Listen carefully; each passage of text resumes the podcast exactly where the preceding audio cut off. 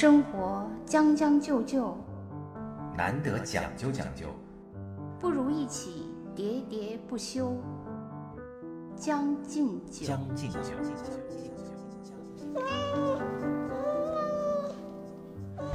大家好，欢迎收听新一期的《将进酒》，我是江山，我是兔子。今天跟大家聊一个有点形象化的题目，表情包。哎，对，其实我发现那个江山就是一个特别会用表情包的高手，就是我们俩平时微信沟通，每次说什么的选题的时候，他总能适时的发一些还挺让我忍俊不禁的表情包。我则是一个表情直男，不是，对，表情包苦手，我基本上没怎么用过。哎，是吧？我没有用过表情包。我跟兔子聊天，兔子用的最多，就是本身就不爱用那个表情包。可能是一个月里头能用一两次吧。我用过啥？就是微笑啊，或者是那不是表情包吧？那是表情啊，也算是表情包吧。啊，就是微信标配的那些。对，然后我都怀疑你的那个表情包是没有添加过。我好像没有，真的没怎么添加过。真的吗？嗯，对。天哪！因为我是看了那个表情包之后，就是除非像咱们俩这种1v1的这种对话，就是你在那个很适时的在那个坑节上弄一个表情包，我觉得还挺好的，让我还觉得挺会心一笑的。但是在那些群里的，就是表情包刷屏的那些，我基本都选择忽略，我根本就不看。对，因为在群里头，因为那个情绪是泛聊嘛，你经常不知道他那个话是针对谁的。所以就不会有特别的作用。对，所以我都不知道你们是何时何地存了那么多。有这么一个观点说在微信聊天的时候用表情包越多的人情商越高。哦，那我就是完全没有，真的，我就是零情商。不是，我觉得你可能是另外就是因为你的文字功底太强了。哦，也不是，就文字功底能够把你所有的情感、情绪都能准确无误的表达出来。但我不觉得，我觉得你的那个每次的表情包确实挺恰到好处的。其实我也研究了一下，就是说表情包的那些问题。就首先人家说，就是说为什么会诞生表情包，是因为就是说就是你刚才说的问题，因为那个你电子化的这种社交交流里面只有文字嘛，但是你面对面的时候是你有文字、有语调、就有语言、有语调、有表情、有肢体动作。所以呢，你一旦到网上以后，你本来一个丰富的表达一下给压缩成了一个文字，非常扁平嘛。你要想增加这个信息量，就是表情包是一个特别好的那个方式嘛。是的啊，所以就一下子就具象起来了。对，就补充上了你原来的那个文字的寡淡嘛。是的，确实有这个作用，它就催生了那个表情包的诞生以及普及。但是它其实还就是诞生，它还有更多的作用。我觉得更多作用，我觉得你看还有一点啊，就是说。其实人面对面聊天的时候，有时候呢，就是有些难免会出现一些比较尴尬或者微妙的一些时候，这个时候呢，有时候呢，那个叫什么无声胜有声。是吧？你有时候大家就找不到什么话来说，或者怎么样的时候，沉默也好。对，你恰恰说，对，我觉得很多人是因为就是不想接下去了，就不想说，就抛一个表情包。就是有时候也那个气氛很，要么尴尬，要么微妙。这个时候，对，哦，那我就明白了。你每次抛表情包的时候，就是你不想说了。千言万语涌上心头，不知说哪一句好。哎呀，说的兔子都大掉拖鞋，不是也是被那个葫芦给咬下去了。对，就是表情包还有这么一点作用，就是调节气氛。对，而且很多人，我理解啊，我觉得表情包还有两个作用，至少除了刚才那个，一个我觉得有一个作用，就是我从你给我的那个表情包来，我体会到的，我觉得就是有点像，就是。掉书袋用成语或者引用诗句一样，你知道，就虽然说他们的那个就是实际不太一样，但是本质是一样的，作用差不多，对，作用一样，就是他表达的那种就是能说人所不能言啊，然后就是你比如说你抛出一个成语，人家一下就明白了，然后你引用一个诗，什么陈帆侧畔千帆过，啥啥，就带有丰富的意涵，别人也一下就那个表情包有同样的作用，就是你每次抛给我，我一下就理解了你丰富的意涵嘛。对，我觉得这个是挺好的，就是它作为一个就是那个语义的延伸或者扩充，让它一下就代表了很多东西，丰富的。的向你袭来。是的啊，这个是就不光是刚才说的，你只是补充了什么表情啊这么简单，它就是就像你引用成语或引用诗句、掉书袋那样的东西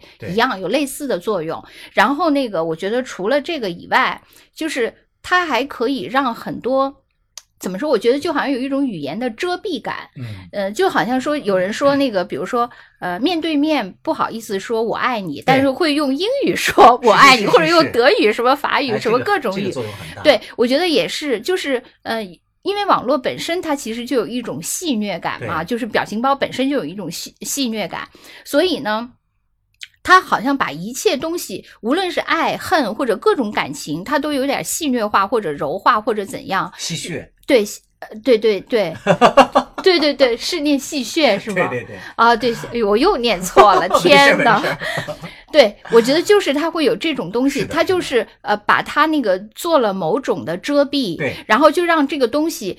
哪怕我其实是想 diss 你，我也那个 diss 的比较委婉，对，或者是因为我是以开玩笑的方式，我善意的提醒了你，但是又没有伤害到你，或者说对你的伤害尽量降到最低。对，就是这种是比较好，就是它有一种遮蔽感嘛。是的，就让大家不够，就是交流过程中不需要那么就是剑拔弩张，或者是那个那么刚硬、那么锋利的这种交谈嘛，对，但是从氛围表情包一出，顿时聊天氛围柔和了起来，连那个灯光都变成粉色了呢。但是我就是不知道你还没回答我开始的一个疑问，我不知道你们是从哪儿搜集到这么多有趣的表情包的。有这么几个方式嘛，一个就是在聊天当中积累嘛，就总有一些让你觉得，哎，这个又在这个时候非常好，然后收藏。还有一个就是你可以搜。就是当有些人跟你聊了一个天，你当时想这个话直接回过去不太好，你想用一个表情回复他，你又没有这个表情的时候，然后呢你就去网上搜，你在微信上本身就有一个在对话框里你点一个，比如说推辞，然后你点搜索，它里面有一类就是表情包，然后出现的有成千上万个推辞的表情包，你随便选一个发送给对方，一下子就。那我下一个问题又来了，你攒了那么多，你记得住吗？对，就常用的其实就那么多个吧。啊，是吗？我反正感觉你发我所有都不同，都不同是吧？都有那么几十个，在不同的场合下使用嘛。哎，我跟你讲啊，其实这个还真的是，好多像你们学语言文字的这些人啊，就是因为你们的这个语言或者说文字能力本身功底比较强嘛，就大部分意思都能表达出来，所以反而对这个表情包的利用没有那么。得心应手，我从几个人身上观察出来的，一个是你不太爱用这个，另外一个就是我也听咱们节目，我在那个大学当大学老师的时候的一个同事，也是我非常尊敬和喜爱的一个姐姐李老师，李老师就是也不是怎么用表情包，但是有一次我俩那个交谈，他跟我说，哎，我发现那个表情包特别逗，然后我说是什么？他说他们在同学聊天的时候，大家在赞美另外一个同学，就是互相吹捧嘛，但是这个场面一度维系不下去了，然后那个朋友就抛出了一个表情包，就是郭德纲的那个使不得使不得。哦，他终于体会到了表情包的妙处，因为在那个时候他再推辞就是既尴尬，然后就大家可能就陷入了一种那个就不知道怎么收场，然后这时候一个表情包郭德纲提出来说使不得使不得，就替大家巧妙的对对对，他们还总结过嘛，说这个其实真正的表情包出现最大的概率最多的是幽默成分为最多，其实所以大家也就在讲那念戏什么戏啊。戏谑，对，你怎么还在想这个？就是啊，我就因为是就是戏谑幽默的东西最多一些，是为什么？就是因为大家就说，因为在这个人际关系当中，其实尤其是现代人嘛，他其实受周星驰这个电影的这个无厘头的文化影响，尤其是80后这一代人，他们成为主流文化之后，就是大家并不希望在日常交往当中是那种特别死板的。那个彬彬有礼的这种，因为现实当中大家压力都太大了嘛，我把一些这个事情给他，其实不只是周星驰了，在日常交往当中大家都会发现，比如说为什么酒文化那么流行，是吧？还有为什么大家谈事儿谈完了之后要吃顿饭，要去泡个澡，要去怎么样，就是要把气氛缓和下来，有些事情容易谈成嘛，所以在交谈的氛围的时候，把这个气氛变得更加轻松，更加幽默，就表情包也是在这种聊天过程当中催生的。大家就说表情包里用的比较多的那么几类人嘛，一个就是那个姚明的那一类苦笑啊，对对，姚明版的，还有就是周星驰的一些电影里的一些动作，还有一些什么。郭德纲对，还有就这些人的用比较多嘛、还有什么王尼玛什么的、是吧？好像是，还有那个什么、对那个系列嘛，还有那个就是一些小动物的，是吧？也比较多啊，对对，动物拟人化的。哎，其实还有那个不同的群体会使用不同的表情包嘛？是的，这个确实以表情包划分阶层或者是划分圈子还挺明显的，绝对的。就是在中年妈妈。主妇聊天群里，是什么类的？鲜花，早上好，转来转去。我觉得这是老年人，就是中老年吧，老年吧。不，你不能说，因为中年就把我们也包进去了。对，老年群，转来转去的花，然后盛放的玫瑰。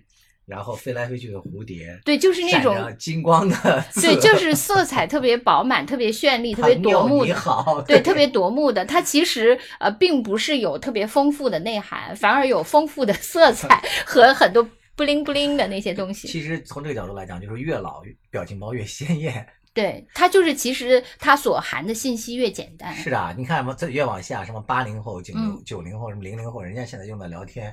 都是简单的一个，就是有点类似于那个微信自己表情的那种了，特别简单。哎，你说会不会到那样？就是以后什么00后、什么05后、10后之后，他们就只用表情包聊天都没有字了？很有可能啊，也有可能是吧？是啊，或者说直接就是那个虚拟现实了。是吧？直接就把自己的做成表情包。我其实呢，我觉得我只用就是微信标配的那些表情包。我觉得我记那些，每次找那些都已经我觉得有点麻烦了。但是很多人觉得就是一键发射表情代替千言万语，是的，反而很。但在我来说，特别好。就是一下子能够表达你特别多的。但对我来说，我首先就是我的语言就是。第一时间就反映出来了，他比我去翻找那个表情包要快，所以我就不会去翻找。我们这些人语言文字功底比较强嘛，我不是能够准确的表达自己的意思。我是那个记新单词能力不行，如果搞几十个，真的你不要谦虚了。我真的不行，我觉得收集那个就很痛苦，然后在那个在自己的库存里去翻找对应的，我觉得我这个发射速度太慢了。还有一些人会自制表情包，你知道吧？怎么自制？就是他有一些那个做表情包的那个工具，就是你可以下载一些那个小的一些 APP，就是它可以自动让你生成。好像一些美图什么都有这个做表情包的。那我更不会了。我发现我有这么几类嘛，他们要么就是从电视那个节目里。对对，这个我知道，我看到过的。他们其实主要是就是现在比较流行的那些表情包，好像制作都是一些小孩做的嘛。对对对。他们有这种公司，就是第一是他们去网上找梗，就比如说流行的一些新的梗，他们就会把这些梗做成表情包，这是一种。然后另外他们就是喜欢看综艺，是，然后在综艺里。对，就截一些比较经典。另外还有一个捷径，就是他们看弹幕。如果这个弹幕那个里面也会激发他们一些新的灵感，因为如果弹幕很多或弹幕很有趣，也证明这个画面是很有感染力的嘛。他们也会截这种。哎，你知道那个就是电视节目、综艺节目就是火起来的时候，就是一度有人那个就是所谓的传媒专家分析嘛。就是你被截成多少个表情包，就证明你的火的程度，是这样吗？一个是这个，另外一个就是说，就是花体字，一度就成为电视编辑手段里头特别重要的一个编辑，因为原来那个你就说上字幕是吗？对，他上的那种花体字，比如弹出，因为你那个他是相当于二次解读了这个这个剧情，因为按照那个电视就是画面上的表情包，那个就相当于画面上的表情包，就是画面本身表达的那个意思，可能观众就一带而过，没有看出来。但是呢，由于这个花体字的这个出现啊，它可以。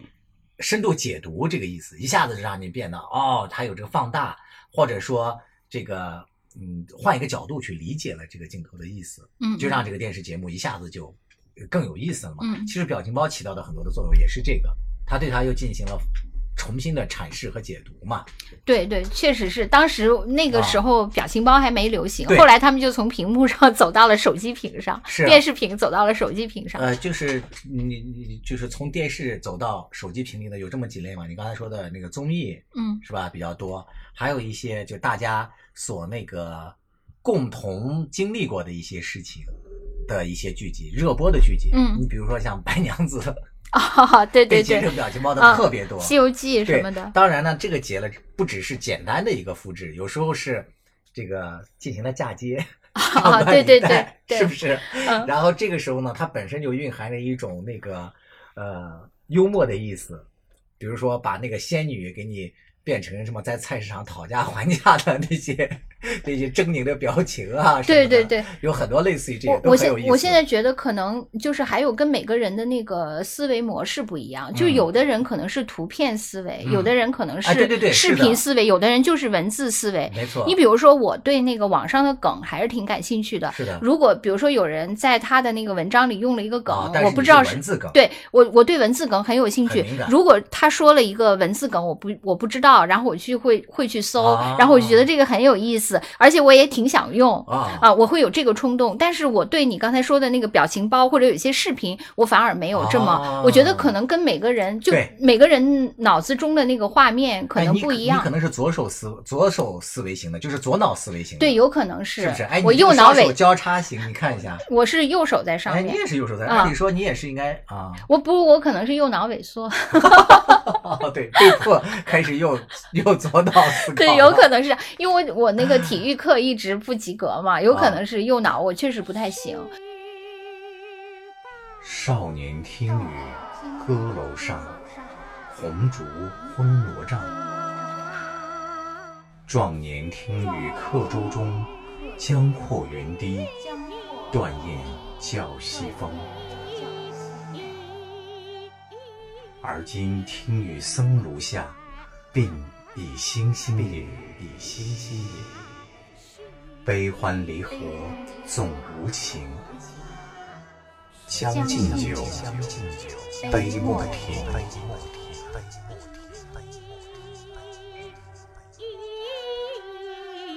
我觉得有的人就是善用表情包的人，我就还想说那个人群分类，就因为你看的比较多嘛，我觉得你是我认识人当中比较会恰到好处运用表情包的人啊。但是不论怎么说，在你的这个用手机聊天的朋友当中，90%的人是喜欢用表情包的吧？有没有这么高的比例？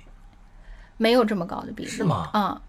哦，我感觉我的那些朋友当中不是特别爱用表情包。你看啊，刚才咱们讲了一类是可能是年纪偏大的人不太爱用，年纪偏大的人爱用啊？是吗？对，好吧，我是这类。比如说我妈很爱用啊，真的吗？但是爱用的是刚才咱们说的那些色彩特别饱满的，对对对，但是信息量其实很小的那些什么早上好啊什么的。而且呢，我偶尔瞥一眼我妈的手机，发现她那些都是充斥了她那些那个她的那些朋友什么那些阿姨什么的给她发的各种早上问候。我看过我妈的那个微信聊天那个群嘛，什么战友群啊，那些里面表情包占70-80%，是大家互抛表情包，就是尤其是他们早上嘛，要各种对各种问早上好，80%是早上好，20%是转发的养生。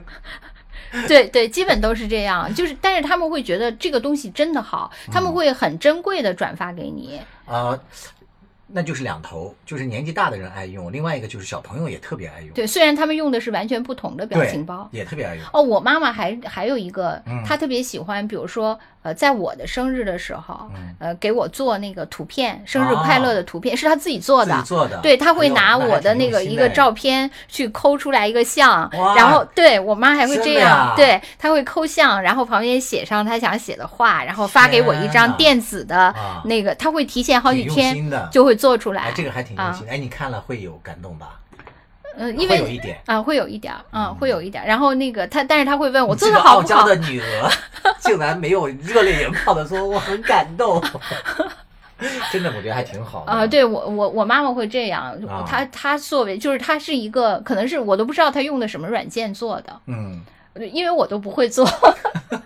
是啊，我就在想，就是我也不会做，还要抠图，还要好麻烦啊。他也不是怎么样，就发现了一个可以抠图还可以写字的那么一个软件，他就每次都会做。哦，这真的挺好的啊。对，这是一类老年人的哈。老年人，你刚才说了吧，小孩也那个。对，还有小孩啊，也还有公司的那个职场聊天那个群里，表情包会少一些。因为没那心情，是吧？我觉得还有一个就是大家就是还是气氛比较紧张嘛，就是相对的都唯唯诺诺的嘛，有领导在，唯恐发一个什么就显得自己好像工作不够投入啊。对对对，有可能。我觉得那个聊天那个群里面就是表情包最活跃的，我觉得是那个就是兴趣群里。哦哦，是吗？嗯，就是。哦，对对对，没错，我所在的那些兴趣群也是这样。大家就是因为好像都那个兴趣都基本相似嘛，就是在里面也就比较放松，然后展示。你比如说我在的一些球友群里，哇，基本上也是那个各种那个表情包纷飞。对，对，那个可能是大家放松的一种表现嘛，一是放松嘛，另外一个就是发的表情包本身和那个大家所那个就是从事那个兴趣也有关。也有一些细分的表情包啊，你们那里面都是发的打球、打羽毛球的那个，真的吗？对，里面有好多搞笑的嘛，就比如说前面人在挥拍打，然后把拍子一下扔出去，打到了前面一个人的头。就那个表情包在羽毛球微信群里，我觉得可能是使用第一名。这个意思就是攻击对方。嗯。就往往比如说 A 下来说今天打得太臭了 ，B 就是攻击 B 嘛 ，B 马上就会抛出一个这个表情包，就是懒得说你，就老子直接动手。那你们花草群里呢？花草群里就互制花草，对，各种盛开的花呀，或怎么样啊？还有好多人，比如说养多肉嘛，还有好多人做了专门多肉的那个 APP，不是那个就是表情包，是吗？多肉表情包真的也可以那个下载了，也可以使用。还有就是我发现啊，就是这个表情包跟性别也有关系啊，就是当一个群里头如果5-6个男的，你知道吧？男的特别喜欢使用表情包，特别喜欢使用，然后。这个里面充斥着各种带有攻击啊、挑逗啊、哎对、逞强啊这种表情。是是是，你这么一说，我也想起来了。是，我发现我的那个中学同学群，上次咱们不是说过各种那个群吗？是是是，我发现我的那个中学同学群里，确实是男生特别喜欢用表情包互相斗来斗去。是的，就是喜欢开玩笑吧，可能。是，所以我就感觉，因为我记得我上中学的时候，我们班那些男生就是每天互相打闹，互相那个嘲讽，哎呀，就是在这个同学群里啊，扔表情包也跟当年的那个争吵打闹是一样的。后来我就想，哎，我经常说，我说你们这么过了这么几十年，就还一样，跟当年无非就是换了一种形式，但是本质还是一样的嘛。他们发的可能都是网络上的一些图吧，就是经常打你啊，什么追你啊，对对对，就互相什么我打你一枪，对，就经常是这样，就没完没了的。就是刚才那个，就是男人其实长大了也不愿意生活在一个什么严肃冰冷的世界里，还是想保留一点童真嘛。我们在这个群里头有一些纯男性的这个群里，那更过分，是把对方的图像头像拿下来，做成一些有一定的攻击性和侮辱性的再发出来抛给对方。哎，为什么男孩之间的成长都是这样的呢？可能就是动物本性吧，就是那个男性保留的那种攻击性特别强嘛，就是依然要拉踩对方来证明自己强。我觉得他们从来都是，我的那个中学同学群里那些男生啊，就是开始是互相言语那个挑逗攻击，然后那个最后就没话说了，就开始互相爆表，是吧？是这样吧？啊、就一定是开始先斗嘴，后来就斗图。是的，哎，你说随着网络的发展，会不会以后开始斗视频了？直接抛出一段视频。对，还有你不是说了吗？以后那个 AR、VR 什么的就可以，然后直接虚拟肉搏了。从那个整体上来讲啊，就是有人说嘛，这个表情包更多的，能够流行起来的还是以卖萌为主，因为这个萌现在是近10年到20年的吧，一个互联网上的一个审美的主流文化。从最早的咱们开始。那个上网的时候的那个兔司机，你有印象吗？对，作为兔子，兔司机你有印象吗？我知道那个就是那个叫什么什么死不了的兔子还是什么的死了的兔子那个，是的，不是咱们中国版的他那个可能是受到了那个影响吧，因为这个人好像叫王毛毛，这个女孩是我在那个传媒大学的师妹，这个动画学院的嘛，他哦，找死的兔子啊，对，你说的是那个好像是韩国版的吧？嗯，不是中国的，就中国的就是那个兔司机嘛。因为咱们的那个同事还专门送了我一本《找死的兔子》啊、哦，我看过那个，就各种那个自杀呀、啊、或怎么样的那个兔子，是不是？啊，那个好像不是韩国的，是我不知道，因为那个还是哪儿的漫画？啊，我收到了以后就那个找死去了，不是就没敢打开，对，就没有打开过，但是深深的记住了书名。那个兔司机，那个王某某就是把它做到了表情包里面去嘛、嗯。然后他这个表情包当年多流行啊，好像当时好像还是在那个 MSN 使用时代吧，对、嗯、那个里面的表情，他那套让他赚的那个盆满钵满的。后来他好像就靠那个又去国外留学呀什么的，又读博士啊或者怎么样的。嗯嗯，据说都是靠那一套发家起来的，就是但是从那个时候开始，就是萌文化已经深植那个互联网网民的心中了嘛。所以这几年呢，你看那个卖萌的那种表情在网上特别流行，不论哪个群用的那些那个猫猫狗狗可爱的那表情啊，还有那些小女孩，还有那个你知道吗？就是韩国的那对三胞胎，大韩民国万岁那个，那三个孩子分别叫大韩、民国和万岁，那三个三胞胎非常红，在网上啊、哦，当然最红的好像都是以民国吧为主的，就是两个小孩在拧他脸呀，在场上做那个害羞卖萌啊那一套特别好玩，我那套我也用的非常多。我发现我那个跟表情包的世界远离，唯一开了一个缝就是从你这儿。如果我的天哪，如果你没那个指尖漏给我，我就完全不知道。你们上流社会都这么枯燥的吗？不是，我是那个文字社会，我刚才不是跟你说了吗？啊，就是我确实是因为我觉得我是一个就是有点那个观点焦虑症的那些人，就是那种人，我好像只对那些有逻辑有观点的东西特别感兴趣、哦、但是对这些图片类的我就特别苍白，或者说我已经、哦、没有什么，对，我已经没有内存留给他们了嘛、哦、所以我就不行了，这个世界就与我就平行世界了。那别人给你发感情包别人给你发表情包的时候，你的感情会受到冲击吗？我会受到冲击啊！我不是每次都跟你说，哇，那个江山发的这个好恰到好处，正中靶心、哦，真的吗？对，但是我也只是瞬间之后我就遗忘了，对，就遗忘了嘛啊。哦，所以我就是不行，我发现，但是我觉得就是表情包确实它，因为为什么我就遗忘了，因为它没有满足我的刚需，就是比如说我对观点的那些渴求，哦、就这个表情包还不能深入到这个领域嘛。明白了，对，所以这也是别人 diss 现在那个表情包的啊，就是有一些、就它不能完全代替语言的功能，对，是吧？有些人就说出来是说这个。尤其是跟教育有关的人士说嘛，说其实孩子们用这个表情包并不是没有坏处的。他说的一个很简单的一个道理、嗯、就是说，你比如说像李白的那些诗里面，什么杜甫的诗里面、嗯、那些那个那个波澜壮阔或者是那些非常那个瑰丽的诗句里，你插入表情包合适吗？你比如说鲁迅的这些伟大作品里或怎么样，你用表情包也插不进去吧？嗯，但是他们本身都被做成了表情包，比如说杜甫、鲁迅，哦，是都是比较流行的，是吧？是，就他的意思呢，就是作为一个教育学者来讲呢，就是说让孩子不要过于用图片形象去思维了，因为这样的话可能会让这个孩子们失去了对一些我们传统文化的一些深层次的一些继承。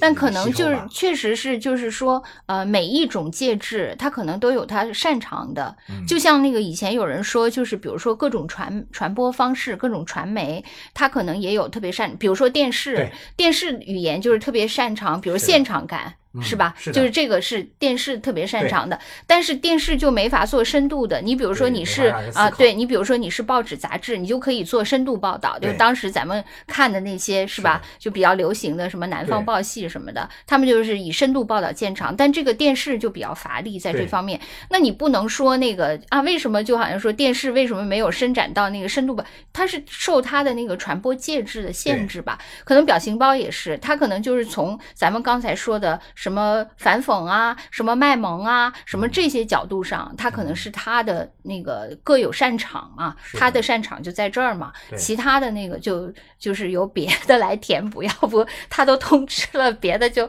语言就文字就消失了。是，其实我也在思考这个问题啊，我觉得就是可能完全的抵制表情包实在是没有必要，对吧？它也是对一个我们严肃生活的一种很有趣的调节嘛，也是人间的人际关系的一种润滑剂，就巧妙的使用的时候。但是呢，我觉得可能你带出来另外一个问题，就是你刚才讲到了电视啊，还有什么学习啊这方面的一些对这个思考嘛。我觉得就是过度的使用视频，或者说使用这个具象的东西，可能不太有助于人的这种学习、思考和成长。因为更多的人类的这些一些知识的结晶，它其实还是以文字的形式传承下来的比较多，而且文字会引发你更深刻的一些思考。所以我们可能在用手机使用比较多的时候嘛，你使用手机本身也没关系，但是我觉得还是要给文字多留一些时间。我觉得在文字上留的时间多，可能会对于你的逻辑思考能力，还有一些你的这个知识的储备可能会帮助更大。这个就好像那个之前就是所谓的说互联网就是让那个传播或者信息都碎片化了，很多人都说很多人都只会看短的文字，就不再读书了，浅阅读啊，对，其实可能都是一样的。但是呢，也许就是新的传播介质，它又诞生了新的一套那个整个建构了一套文化，也有可能。就是在目前可能这套文化还没有完全形成嘛，因为在网上现在还很难看到就通过图片化或者图像化的东西能够系统的、能够深入的学习到很多东西的这种产品还不多。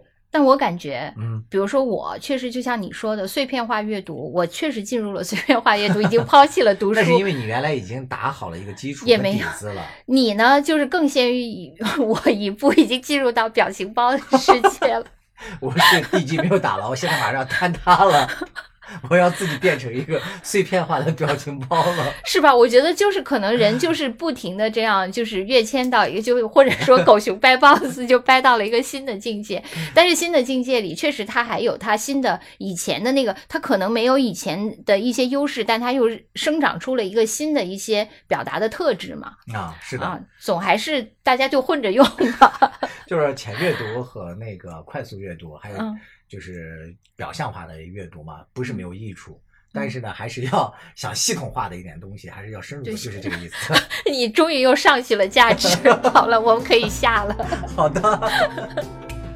生活有点上头，日子出包浆，一再将就的活着，总有讲究的念想。将进酒。